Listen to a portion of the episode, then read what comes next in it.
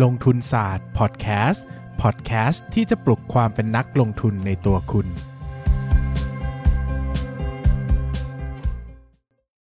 สวัสดีครับ ยินดีต้อนรับเข้าสู่รายการลงทุนศาสตร์พอดแคสต์รายการที่จะชวนทุกคนมาพัฒนาความรู้ด้านการเงินและการลงทุนไปด้วยกัน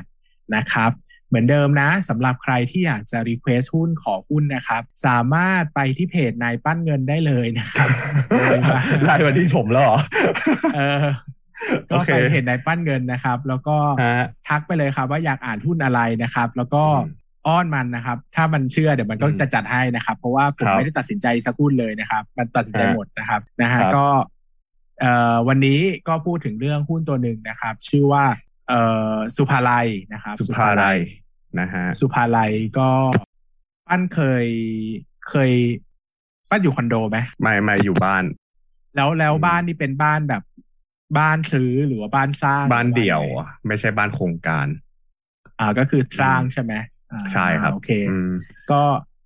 ผมเนี่ยอยู่คอนโดสุภาลัยนะฮะบอกได้ไหมอ่าจะมีใครตามไปตีหัวไหมนะครับเอ้ยก็ก็รู้สึกว่าเข้าใจพออยู่แล้วก็เข้าใจสุภาลัยระดับหนึ่งนะครับ วันนี้ก็เดี๋ยวจะมาเล่าเรื่องสุภาลัยให้ฟังแต่อยากจะบอกออกตัวก่อนว่าคงไม่ได้พูดอะไรเยอะเพราะว่าอืม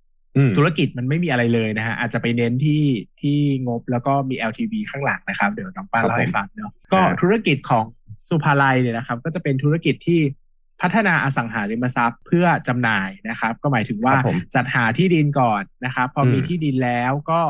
ทำโครงการทำ feasibility ว่าโอเคอืมถ้าทำตรงนี้แล้วจะมีกำไรอะไรนู่นนี่นั่นนะครับ ก็พอได้เรียบร้อยแล้วเนี่ยก็กู้เงินมานะครับ ซื้อที่ดินนะครับ แล้วก็ขึ้นโครงการนะครับฮะ ระหว่างที่ขึ้นโครงการเนี่ยก็ทำการเปิดจองนะครับเปิดจองเปิดขายนะครับครับก็เปิดจองเปิดขายแล้วก็ทำโครงการไปเรื่อยๆนะครับจนกระทั่งพร้อมโอนนะครับแล้วก็โอนกรรมสิทธิ์ให้ลูกค้านะครับ แล้วก็ครับได้เงินก้อนที่เหลือนะครับอะก็ว่าดูไปแลนะต่อครับแล้วก็อาจจะมีการทำเป็นบริการด้านเหมือนว่าเป็นกึ่งกึ่งๆนิติบุคคลนะครับ อ่าอืมอะไรประมาณนั้น ระหว่างนั้นก็จะไป มุ่งไปหาพื้นที่ใหม่ๆนะครับดังนั้นเนี่ยธุรกิจหลักของสุภาลัยเนี่ยคือการพัฒนาอสังหาริมทรัพย์เพื่อจำหน่ายนะครับดังนั้นเนี่ยมันจะเป็นลักษณะการทำงานเป็นก้อนๆเป็นชิ้นๆเป็นโปรเจกต์โปรเจกต์นะครับครับคราวนี้ผมเราเขาพัฒนาอะไรบ้างนะครับ ก็มีตั้งแต่บ้านเดี่ยวนะครับ บ้านแฝดทาวน์โฮมนะครับมีทั้งแต่บ้านเสร็จก่อนขายสั่งสร้างนะครับ ก็ส่วนใหญ่ก็คือจะขายบ้านตั้งแต่กำลังก่อสร้างได้แหละนะครับ แต่ก็ ลูกค้าก็จะเห็นแล้วว่าบ้านตัวอย่างจะเป็นยังไง แล้วก็จะมีความเชื่อมั่นนะว่ามันจะเสร็จตามกำหนดใด ๆ ก็ว่าไป อันเนี้ยคือ อันเนี้ยคือฝั่งบ้านนะครับฝั่งคอนโดนะครับ ก็จะเป็นอืมคอนโดที่มีหลายแบรนด์เนาะก็จะมีอืมคำว่าสุภาลัย สุภาลัยลอฟ สุภาลัยพรีโม สุภาลัยอืมเบลล่า สุภาลัยอ่าวิว สุภาลัยวิลลิงตัน สุภาลัยคือใดๆก็ว่าไปคือนะครับผมรู้สึกอะว่า ถ้าสมมติว่าเราลองดูหุ้นอสังหาตัวอื่นๆ อย่างเงี้ย อย่าง Origin AP อนันดาอะไรเงี้ยเขาจะมีชื่อโครงการที่แบบจะบอกเทียร์ไว้เลยอ่าว่าเฮ้ยเทียร์เนี้ยมันจะเป็นกลุ่มราคานี้นะสำหรับกลุ่มลูกค้านี้นะ แต่ว่าอย่างสุภาลัยอะผมรู้สึกว่าทุกโครงการของเขาจะใช้คำว่าสุภาลัย แล้วอ่าแล้วไอ้คำตามหลังมาเนี่ย มันจะเป็นตัวบ่งบอกธีมมากกว่า คือเขาจะไม่ได้แบบแบ่งสัดส่วนที่เป็นแบบชัดเจนว่ากลุ่มลูกค้าเป็นยังไง แต่ว่า ไอชื่อที่บอกที่บอกธีมเนี่ยมันอาจจะพอดูรู้อยู่ว่าแบบเฮ้ยมันน่าจะเป็นธีมประมาณไหนพรีเมียมแค่ไหนอ่าทำเลเป็นยังไงอะไรเงี้ยสุภาลัยเนี่ยเห็นเห็นกี่ทีจะใช้คำว่าสุภาลัยตลอดเลยอืมเอ่อซึ่งต้องอธิบายอะพูดถึงกลุ่มลูกค้าแล้วก็อธิบายเลยแล้วกันเนอะว่า จริง ๆ แล้วเนี่ยสุภาลัยเขาเน้นกลุ่มลูกค้าที่มีรายได้ปานกลางเป็นหลักนะ หมายถึงว่า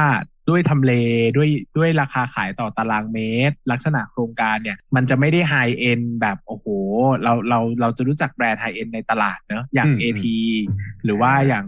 ออลิ high-end อย่างเงี้ยมันก็จะ high-end อ่าไปเลย ตารางเมตรละหลายแสนใช่อะไรเงี้ยแต่เออสุภาลัยเนี่ยมันจะมาแบบกลางๆนะครับ หมายถึงว่าอืมอืมทำเลโอเค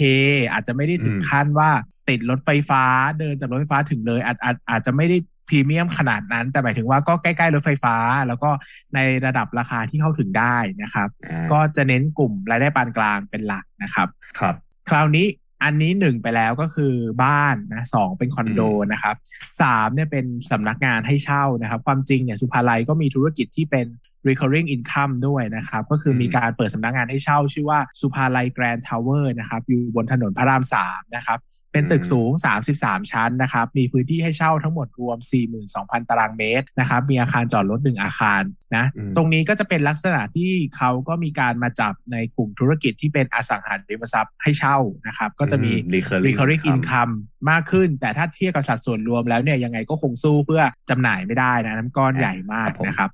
ใช่คราวนี้ธุรกิจ ที่ 4 ของเขานะครับก็คือธุรกิจที่เป็นโรงแรมและรีสอร์ทนะครับก็อันนี้ก็เป็นธุรกิจโรงแรมเลยนะ มองเป็นโรงแรมไปเลยนะครับ มี 2 แห่งด้วยกันก็คือศุภาลัยป่าสักรีสอร์ทแอนด์สปานะครับนี่อยู่ที่สระบุรีนะครับมีห้องพักจำนวน 138 ห้องนะครับและอือฮึศุภาลัยรีสอร์ทแอนด์สปาภูเก็ตอันนี้อยู่ที่ภูเก็ตนะครับสี่ดาวมี 182 ห้องนะครับ ก็อืมมีทั้ง deluxe มีทั้ง pool villa นะครับ ก็อันฝั่งภูเก็ตนี่ก็จะเน้นชาวต่างประเทศเป็นหลักนะครับ ครับผมคราวนี้เราก็จะเห็นหลักๆ ว่าเขามีตั้งแต่บ้านคอนโดที่เป็นเพื่อจำหน่ายเนอะแล้วก็อืมอืมอาอืมลงอาคารสำนักงานกับโรงแรมรีสอร์ทมันจะคล้ายๆกันก็คือให้เช่าหรือให้พักอยู่ชั่วคราวนะครับอืมคราวนี้เนี่ยถามว่าแล้วอะไรเป็นเป็น key message ของของบริษัทนี้นะครับ ก็อือฮึหนึ่งเลยง่ายที่สุดนะครับ เป็นบริษัทที่มีชื่อเสียงอยู่ในวงการมานานนะขึ้นชื่อว่าครับสุภาลัยเนี่ยแค่เอ่ยชื่อทุกคนก็คงจะรู้จักแล้วแหละว่า จริง ๆ แล้วมันเป็นแบรนด์ที่ เคยคุ้นหูกันมานานนะครับ ดังนั้นเนี่ยอืมเวลาเราไปซื้ออสังหาริมทรัพย์เนี่ยเรื่องเรื่องแบรนด์เนี่ยสำคัญพอสมควรเลยนะ เพราะว่า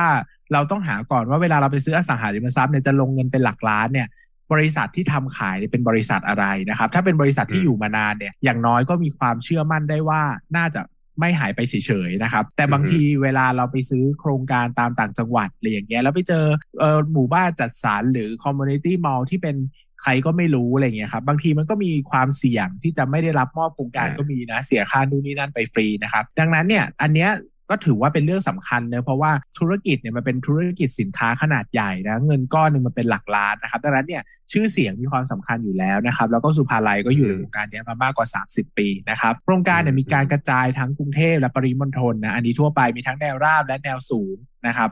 ครับแล้วก็อีกส่วนหนึ่งที่ ไปพูดไม่ได้นะครับก็คงพูดไปแล้วก็คือว่าตัวสุภาลัยเนี่ยอยู่ในเขาเรียกว่า competitive price นะครับ หมายถึงว่า ตัวธุรกิจเองเนี่ยเขาไม่ได้ไปจับพรีเมียมบนมากนักนะครับอืมดังนั้นเนี่ยโครงการเนี่ยมันจะขายได้เรื่อยๆนะครับ เพราะว่าเขาไม่ได้ครับเน้นสินค้าแบบเขาไม่ได้เน้นโครงการราคาแพงมากอืมหมายถึงว่าพอมาดูตัวโครงการเนี่ยฟ a ซิลิตี้ต่างๆ อะไรต่าง ๆ เนี่ย มันก็จะไม่ได้แบบ เวอร์ดีเวอร์นะครับ มันใช้คำว่าเกรดว่าอ่าสมราคาละกันก็คือว่าราคาตารางเมตรเท่านี้เนี่ยได้ประมาณนี้ก็โอเคแล้วนะครับ หมายถึงว่ามันก็คุ้มค่า หมายถึงว่าเวลาคนไปอยู่คอนโดเนี่ยอย่างผมเนี่ยไปซื้อคอนโดเนี่ยผมก็ไม่ได้ concern เรื่องความ luxury ความ high-end หรือว่าความพร้อมอะไรขนาดนั้น แต่ผมมองไปที่เรื่องของการใช้งานจริงมากกว่า แล้วก็สมราคาเนอะแบบว่าจ่ายเท่านี้ได้เท่านี้โอเคแล้วคุณซื้อเพนท์เฮาส์ไง ที่ผมไปเพนท์เฮาส์เลยละห้องธรรมดาโอ้โห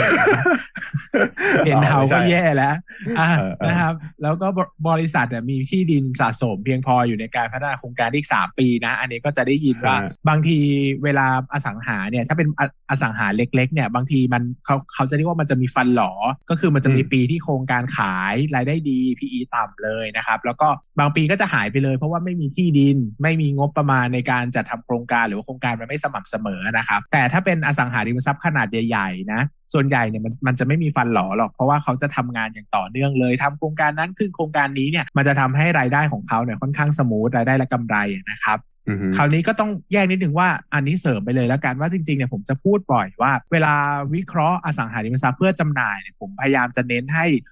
เน้นไปที่การวิเคราะห์ แล้วก็ใช้ประเมินมูลค่าแบบ PBV นะครับประเมินมูลค่าเป็นโครงการนะ คิดเป็นว่าเหมือนเหมือน พัฒนาอสังหาเนี่ยเป็นตะกร้าใส่สินค้า แล้วก็เรามาลองดูว่าอืมตะกร้าสินค้าที่เขามีเนี่ยทั้งหมดเท่าไหร่นะครับคูณราคาครับขายโดยปกติก็จะมา 1.3 เท่าเนอะแล้วก็อืมลองมาดูมูลค่าว่ามันมากกว่าน้อยกว่าอย่างไรนะครับ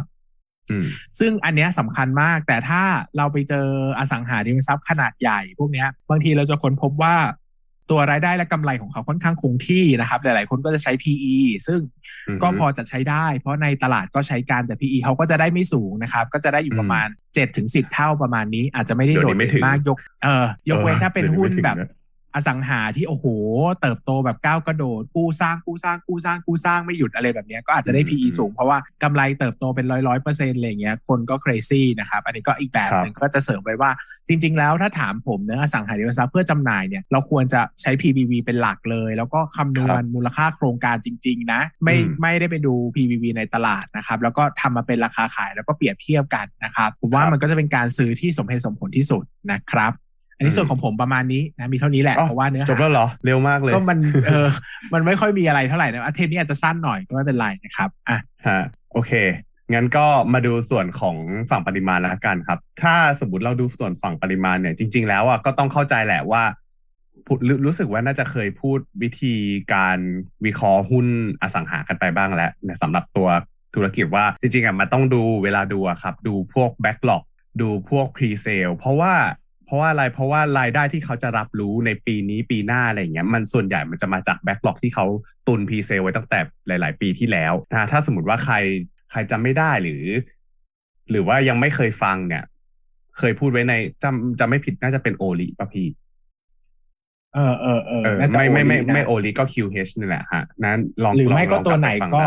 ลองย้อนไปฟังก็ได้ครับ เพราะตอนนี้ลงทุนศาสตร์มี 425 เทปครับ ฟังทุกฟังทีละเทปเดี๋ยวฟังทีก็ละเลืเทอกปฟังเดี๋ช่วงก็คุยหุ้นเซ่เฮ้ยเอออ้าวเนี่ยไม่ขายของเนี่ย เราอะตัดช่องน้อยอ๋อแต่พอโตเอาแต่ช่วงตัวเองหรือเปล่า แต่ว่าถ้าฟังทุกถ้าฟังทุกเทปก็จะได้สาระประโยชน์ดีๆ มากมายเออหลากหลายนะครับ โอเค แล้วก็จะคนพบว่าผ่านไปพูดเรื่องซ้ำๆมาหลายรอบแล้วนะครับเพราะจำไม่ได้พูดอะไรไปบ้างอะอะต่อกลับโอมาเค อ่าแล้วก็นอกนอกจากพ r เซลนอกจากแบ็กหลอกเนี่ยก็ต้องดูเรื่องของอ่าตัวโครงการใหม่ๆ ที่เขาตั้งใจจะออกมาด้วย เพราะตัวเนี้ยมันก็จะเป็นตัวกำหนดทิศทางเหมือนกันว่าเฮ้ยยิ่งออกโครงการมาใหม่ ๆ ก็ยิ่งมีความเป็นไปได้สูงที่เขาจะตุนพ r เซลได้เยอะ ถ้าทีมขายเก่ง แล้วก็โครงการเนี่ยเป็นที่ต้องการจริง ๆ นะครับ ซึ่งถ้าเกิดว่าเราลองดูกันก่อนเนี่ย ถ้าพูดถึงอะถ้าพูดถึงเรื่องยอดขายเนี่ยเราต้องไปดูที่ p ีเซลเนาะปัจจุบันเนี้ย p ีเซลอะผมพูดปีนี้เลยละกัน 2021 ปัจจุบันเนี้ย p ีเซลปี 2021 เนี่ยครึ่งปีเนี่ยครับทำไปได้แล้วประมาณ 13,000 ล้านบาทนะครับถ้าเทียบกับปี 2020 เนี่ย 2020 ต่อให้เกิดโควิดอะเขาก็ยังทำได้ 24,376 ล้านบาทอยู่นะครับ ซึ่งปีเนี้ยปี 2021 เนี่ยตั้งเป้าไว้สูงกว่าเดิมอีกนะ อืมตั้งเป้าไว้ว่าเฮ้ยเขาอยากจะพรีเซลไว้ที่สองสองหมื่นเจ็ดพันล้านบาท ซึ่งก็ตอนนี้ก็ทำได้เกือบเกือบครึ่งแล้วนะครับก็ต้องลุ้นต่อว่าปลายปีอะจะทำได้หรือเปล่า แต่ทีเนี้ยปลายปีอะด้วยการที่มันมีมาตรการ LTV ออกมา ก็มีโอกาสเป็นไปได้สูงเหมือนกัน ว่าตัวเนี้ยจะจะถูกเร่งขายออกมาได้มากขึ้นนะครับ แต่ว่าเดี๋ยวเดี๋ยวเราต้องเดี๋ยวเราจะเก็บ LTV ไว้คุยกันช่วงหลังๆนะครับอืมเก็บไว้ให้คนฟังจนจบนะฮะซึ่ง p ีเซลเนี่ยก็ถือว่าทำได้ค่อนข้างโอเคเลยนะ โดยที่ถ้าสมมุติว่าแบ่งแบ่งกันแล้วเนี่ย ส่วนใหญ่แล้วว่าจะเป็น low rise project มากกว่าก็คือพวกโครงการแนวราบนะฮะเพราะว่าถ้าสมมติไปดูที่โครงการแนวราบในปีนี้เนี่ย ตัวของตัวของ low rise เนี่ยในกรุงเทพนะครับ โตขึ้นมาทำทำทำโตขึ้นมาได้ประมาณ 17%นะครับจากปีที่ผ่านมาจากครึ่งปีของปีที่ผ่านมานะครับ แล้วก็ low rise ในปีเอ้ในต่างจังหวัดเนี่ยในปีนี้เนี่ย ตขึ้นมาอยู่ที่ประมาณ 8%ส่วนที่ลดลงเนี่ยจะเป็นคอนโดนะครับคอนโดปีนี้ที่กรุงเทพลดลง 7%ที่ต่างจังหวัดลดลง 3%จริงๆอะที่ต่างจังหวัดไม่ค่อยมีคอนโดมากหรอกส่วนใหญ่ก็จะเป็นพวก low rise พวกโครงการแนวราบมากกว่านะครับก็ถ้าเทียบกันเป็นตัวเลขนะฮะโดยรวมแล้วเนี่ยปีนี้โตอยู่ที่ประมาณ 8%สำหรับตัว P sale นะครับก็ปี 2021 เนี่ย P sale ทำไว้ได้ 13,000 นะครับปี 2020 ทำไว้ได้ 12,000 นะครับก็ต่างกันประมาณ 1,000 ล้านบาทนะครับแต่ว่าถ้าสมมติว่าเราลองไปดูต่อส่วนต่อมาเนี่ย presale เนี่ยพอพอเขาขาย presale ได้เสร็จปุ๊บ มันจะกลายเป็นอะไร มันจะกลายเป็นเป็น backlog ซึ่ง backlog เนี่ยก็จะเอาไว้รอรับรู้รายได้ตอนโอนโครงการ ตอนที่โครงการสร้างใกล้เสร็จหรือว่าสร้างเสร็จแล้วนะครับ ก็ปัจจุบันเนี้ยตัวของศุภาลัยเนี่ยมี backlog สะสมอยู่ทั้งหมด 36,000 ล้านบาทนะครับ โดยที่เขาอะจะเอาไปกระจายเป็นเหมือนกับว่ารับรู้รายได้นะครับ รับรู้รายได้เนี่ย ไอ้สามหมื่นหกพันล้านบาทเนี่ยจะมีรับรู้รายได้ในปีนี้อีกประมาณ 14,200 ล้านบาทนะครับในปี 2021 อีก 14,200 ล้านบาท ปี 2022 13,000นะครับปี 2023 53,000เอ้ย5,003ปี 2024 3,000นะครับก็อันนี้เนี่ยเราจะเห็นว่าเฮ้ยปี 2023 2024 มันยังน้อยอยู่ ดังนั้นแล้วถ้าสมมติเขาต้องการจะเติมแบ็กหลอกเพื่อจะให้รายได้ในอนาคตเนี่ย มันยังคงที่มันยังมีการเติบโตอยู่เนี่ยเขาก็ต้องรีบปล่อยโครงการออกมา ถ้าไม่ปีนี้ก็ต้องปีหน้านะครับเพื่อให้ 2022-2024 เนี่ยมีแบ็กหลอกที่ถูกตุนเข้ามาเยอะนะครับผมฮะแล้วก็ทีนี้เรามาพูดกันเรื่องของอ่าตัวของรายได้ที่รับรู้ปีนี้ละกัน รายได้ที่รับรู้ครึ่งปีเนี้ยครับ ปี 2021อ่าครึ่งปี อ่าไม่ใช่สิ ไม่ใช่ครึ่งปี ตอนตอนวันที่ 30 30 มิถุนายน 2021 เนี่ยทำรายได้นะครับไปที่ 11,000 ล้านบาท เติบโตขึ้นจากปี 2020 ที่ 6,871 ล้านบาทนะครับ คิดเป็นการเติบโตประมาณ 60%ซึ่งตรงเนี้ยมันจะถูกคาดเดาจากตลาดเรียบร้อยแล้ว เพราะว่าไอ้ตรงเนี้ยเราจะรู้อยู่แล้วว่าเฮ้ยปีนี้มันน่าจะมีการรับรู้เท่าไหร่นะครับ ซึ่งมันก็จะมาจากการที่เขาพรีเซลในช่วงในช่วงปี 2 ปีที่ผ่านมา นะครับ โดยโดยส่วนใหญ่ ซึ่งถ้าเกิดว่าเราลองไปดูตัวที่สำคัญกว่านั้นนะก็คือตัวของ gross margin นะครับ gross margin ของสุภาลัยเนี่ยถือว่าสูงในระดับหนึ่งเหมือนกัน เพราะว่าไม่ใช่สูงในระดับหนึ่งสิ ต้องพูดว่าเขาสูงเป็นเทียต้นๆ ของกลุ่มอุตสาหกรรมเลยด้วยซ้ำนะครับ ตัว gross margin ของสุภาลัยเนี่ยอยู่ที่ประมาณปีนี้นะ 2021ทำไว้ได้ประมาณเกือบเกือบ40%นะครับ เติบโตขึ้นจากปี 2020 ที่ 36%นะครับตรง 36%มา 39.3%เนี่ยมันทำให้เห็นว่าเฮ้ยจริง ๆ แล้วอะตรงเนี้ยไอตัวมูลค่าโครงการที่เขารับรู้ปีนี้ส่วนใหญ่แล้วมันน่าจะเป็นมูลค่าโครงการที่ทำ gross profit margin ได้เยอะนะฮะส่วน selling selling admin เนี่ย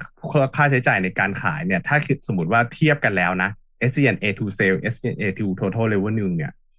ปีนี้ก็ถือว่าทำได้ดีคุมได้ดี เอ้ยเออคุมได้ดีขึ้นนะครับ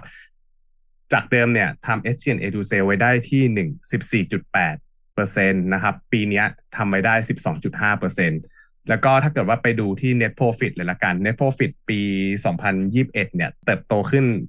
นะครับประมาณหนึ่งร้อยสิบเอ็ดเปอร์เซ็นจากหนึ่งพันหนึ่งร้อยเจ็ดสิบล้านบาทเป็นสองสองพันสี่ร้อยเจ็ดสิบเอ็ดล้านบาท โดยหลักๆ แล้วเนี่ยมาจากส่วนใหญ่นะ มันมันจะมาจากหนึ่งเลย SG&A SG&A to sale ที่ลดลง แล้วก็อันที่ 2 ก็คือเรื่องของ gross profit margin ที่ทำได้ดีขึ้น เพราะว่าโครงการส่วนใหญ่แล้วอะเป็นโครงการที่รับรู้แล้วได้ margin เยอะนะครับ net profit margin ก็เลยขยับขึ้นจาก 17%เนี่ยมาอยู่ที่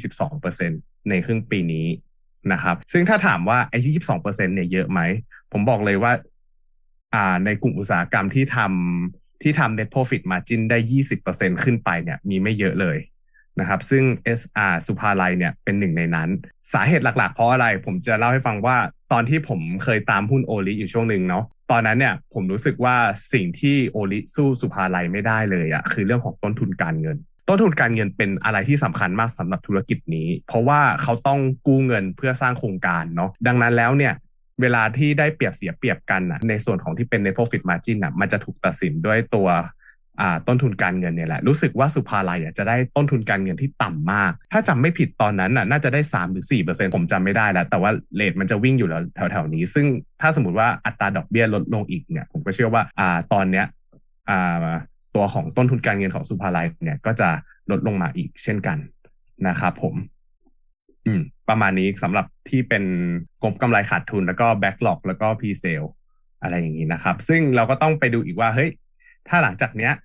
ศุภาลัยอะจะออกโครงการยังไงกันบ้างนะครับ จะมีจะมี launch ออกมาอีกกี่ล้านบาท อันเนี้ยเป็นเรื่องที่น่าติดตาม เพราะว่าเราต้องดูว่าอะยิ่งยิ่ง launch value เยอะเนี่ย ยิ่งมีโอกาสที่จะทำ presale ได้เยอะอย่างที่บอกไปตอนแรก ซึ่งแผนปี 2021 เนี่ยเขาตั้งเป้านะ ตั้งเป้าไว้ว่าจะลอนช์ออกมาประมาณ 34,000 ล้านบาทนะครับ ซึ่งปีที่ผ่านมาปี 2020 เนี่ยลอนช์แค่ 24,000 ล้านบาทเท่านั้นเองนะครับผม โอเค ต่อมามาดูที่งบแสดงฐานะการเงินบ้าง ส่วนใหญ่แล้วอะครับ ตัวของตัวของสินทรัพย์อะครับ มันก็จะไปกระจุกอยู่ที่อย่างที่พี่เบสบอกแหละกลุ่มพัฒนาอสังหาเพื่อขายเนี่ยมันก็จะไปกระจุกอยู่ที่มูลค่าของสินค้าคงเหลือ แต่ว่าสินค้าคงเหลือตรงนี้เขาจะรับรู้ด้วยมูลค่าทางบัญชี ซึ่งจะบันทึกเป็นต้นทุนส่วนใหญ่ถ้าเกิดว่าอยากจะประเมินเนี่ยก็ต้องประเมินว่าไอ้สินค้าคงเหลือที่เหลืออยู่ตรงนี้มันมีมูลค่าตลาดเท่าไหร่นะครับแล้วก็เอาค่อยเอาไปคิดใส่ PBV เอานะครับแต่ว่าถ้าเกิดว่าเราลองดูตัวตัวหนี้สิน หนี้สินส่วนใหญ่เนี่ยจะเป็นหนี้สินกู้ยืม เป็นเงินกู้ยืมจากสถาบันการเงิน เวลาที่เราดูหนี้สินของของธุรกิจอสังหาครับส่วนใหญ่มันจะเป็นในแนวของเป็นเงินกู้ยืมระยะยาว หรือไม่ก็เป็นพวกหุ้นกู้ดีเบนเจอร์อะไรอย่างนี้นะครับก็ต้องดูว่าเออตรงเนี้ยมันมีต้นทุนเท่าไหร่ต้นทุนทางการเงินเท่าไหร่ซึ่งสุภาลัยอย่างที่บอกไปอะครับว่าเขาทำรู้สึกว่าตรงเนี้ยน่าจะมีต้นทุนที่ดีมากที่สุดแล้วในตลาดนะครับผมก็ถ้าเกิดว่าเราลองไปดูแล้วเนี่ยอ่าตัวของ DE ratio จริงๆอะปี 2020อะจบปีอยู่ที่ 0.82 เท่า ปี 2021 เนี่ยสูงขึ้นมานิดนึง เพราะว่าถ้าสมมติสูงขึ้นมาเนี่ยมันมันสามารถตีความได้ว่าเฮ้ยเขามีการเร่งออกโปรเจกต์ใหม่ๆ หรือว่ามีการกู้เงินเพิ่มเพื่อเร่งสร้างโปรเจกต์ต่างๆนะครับแต่ว่าเวลาที่ดูธุรกิจอสังหาเราผมผมแนะนำนะว่าอยากให้ใช้เป็น IBD per E มากกว่า IBD ก็คือ interest bearing debt หรือว่าหนี้ที่มีดอกเบี้ยนะครับ เทียบกับอ่าส่วนของผู้ถือหุ้นนะเพราะอะไรเพราะว่าอ่า ธุรกิจอสังหาเนี่ยส่วนใหญ่เขาจะใช้ตัวเงินกู้ที่มีดอกเบี้ยกันซะเป็นส่วนใหญ่นะครับ ก็ IBD per E ในปี 2020 เนี่ยอยู่ที่ประมาณ 0.22 เท่านะครับ 2021 เนี่ยโดดขึ้นมาอยู่ที่ 0.63 เท่า ก็สมเหตุสมผลเหมือนกัน เพราะอย่างที่บอกว่าปีที่ผ่านมาเขาไม่ได้ปล่อยโครงการอะไรเยอะนะครับไม่ได้ลอนช์ออกมาเยอะ แต่ปีนี้ตั้งใจจะลอนช์ออกมาเยอะดังนั้นแล้วเนี่ยตัวของ project loan debenture อะไรพวกนี้ก็จะถูกใช้เพิ่มขึ้น ถ้าสมมติเทียบแบบ31ธันวากับอ่า30 30มิถุนาปีนี้เนี่ย เราจะเห็นได้ชัดเลยว่าไอ้ตัวของ project loan กับ debenture เนี่ย มันค่อนข้างสูงขึ้นอย่างมีนัยยะเลยนะครับผม อะ ทีนี้มาดูเรื่องของสภาพสภาพคล่องเรื่องของตัวกระแสเงินสดกันบ้าง กระแสเงินสดปี 2563 นะครับ เป็นลบลบบวกนะครับ ก็เงินสดจากการดำเนินงานเนี่ย ก็ส่วนใหญ่ก็จะเป็นลบ เอ้ย ปีปี 63 เนี่ย เป็นลบ เพราะว่ามันมีการโอนโครงการน้อยลงนะครับ แต่ว่าโดยส่วนใหญ่จะเป็นบวกเออผมพูดผิด ถ้าสมมติว่าดูแล้วถ้าเกิดว่าปีไหนมีการลงทุนที่มากกว่าที่แบบเออน้อยกว่าการรับโอนโครงการนะเพราะว่ารายได้จากการรับรู้ก็จะเป็นรายได้ที่รับรู้มาจากแบ็กหลอกเนาะถ้าสมมติว่าปีที่ผ่านมาปี 2563อะรับรู้รายได้น้อย มันก็เลยทำให้ตัวของกระแสเงินสดเป็นลบนะครับอ่ากิจกรรมการลงทุนก็ตัวนี้ก็จะเป็นลบนะครับ แล้วก็ ตัวของกิจกรรมจากจากการจัดหาเงินปี 2563เนี่ยก็จะเป็นบวกนะครับ เพราะว่ามีการกู้เงินมาเพื่อทำโครงการนะครับ ซึ่งมันอาจจะกู้เงินมามากกว่าการจ่ายปันผลออกไปก็ได้นะครับ มันก็เลยเป็นบวกตรงนี้นะครับ เป็นแพทเทิร์นลบลบบวกนะครับสำหรับสุภาไรประมาณนี้นะฮะอืม LTV พูดไปยังนะ เออ ยังไม่พูดก็เนี่ยจะเอามาพูดกันตอนจบนะฮะเออไหนพูดซินี่อยากรู้เพราะตัวไม่รู้อ๋อ คือคือจริง ๆ แล้วอะครับไอ LTV อะมันเคยมันเคยทำให้หุ้นอสังหาล่วงลงมาแรงอยู่ทีหนึ่งคือตอนนั้นอะผมจำได้เลยว่าผมตามโอลิอยู่ แล้วตอนนั้นอะโอลิกำลังแบบเฮ้ยทำได้ดีเลยมีคนซื้อกระจายเลยมีลูกค้าต่อคิวรอ จนกระทั่งพอมีข่าว LTV มาเนี่ยปุ๊บกลายเป็นว่ากลายเป็นว่าหุ้นอสังหาพากันล่วงยกแผง เพราะอะไรเพราะ LTV เนี่ยในตอนช่วงน่าจะสามปีที่แล้วมั้งสามปีที่แล้วเนี่ยเขาออกมาเพื่อที่จะ ไม่ให้เหมือนกับว่าไม่ให้มันเกิดฟองสบู่ในตลาดอสังหา เพราะว่าเวลาที่ลูกค้ากู้ปกติสมัยก่อนนะ สมัยก่อนเวลากู้ซื้อคอนโด หรือว่ากู้ซื้อบ้านอะไรอย่างเงี้ยถ้าเป็นบ้านหลังแรกอย่างเงี้ยส่วนใหญ่อะธนาคารมันก็จะอยากปล่อยกู้ไงพอมันอยากปล่อยกู้ทีเนี้ยมันก็เลยกลายเป็นว่าเขาสามารถปล่อยได้ร้อยเปอร์เซ็นต์เพอเพอนะบางคนศาสดาศาสดาเคยเล่าให้ผมฟังว่าธนาคารแม่งปล่อยให้ร้อยกว่าเปอร์เซ็นต์อะคือเกินร้อยเปอร์เซ็นต์ไปอีกอะคือ ส่วนที่เหลือเอามาแต่งห้องมาทำอะไรก็ได้ เออแต่ผมไม่รู้นะว่าศาสดาเอาเงินไปใช้ทำอะไรเหมือนกันล้อเล่นล้อเล่นนะฮะ ก็ประมาณนี้ก็คือพลาดพิงมันอะ ก็ประมาณนี้ก็เหมือนกับว่าสมัยก่อนอะ ธนาคารมันอยากปล่อยกู้ LTV ก็เลยเหมือนกับว่ามูลค่าคนที่กู้เงิน เพื่อซื้ออสังหามันก็เลยเยอะ แล้วบ้านหลังที่สองหลังที่สามเนี้ยคือ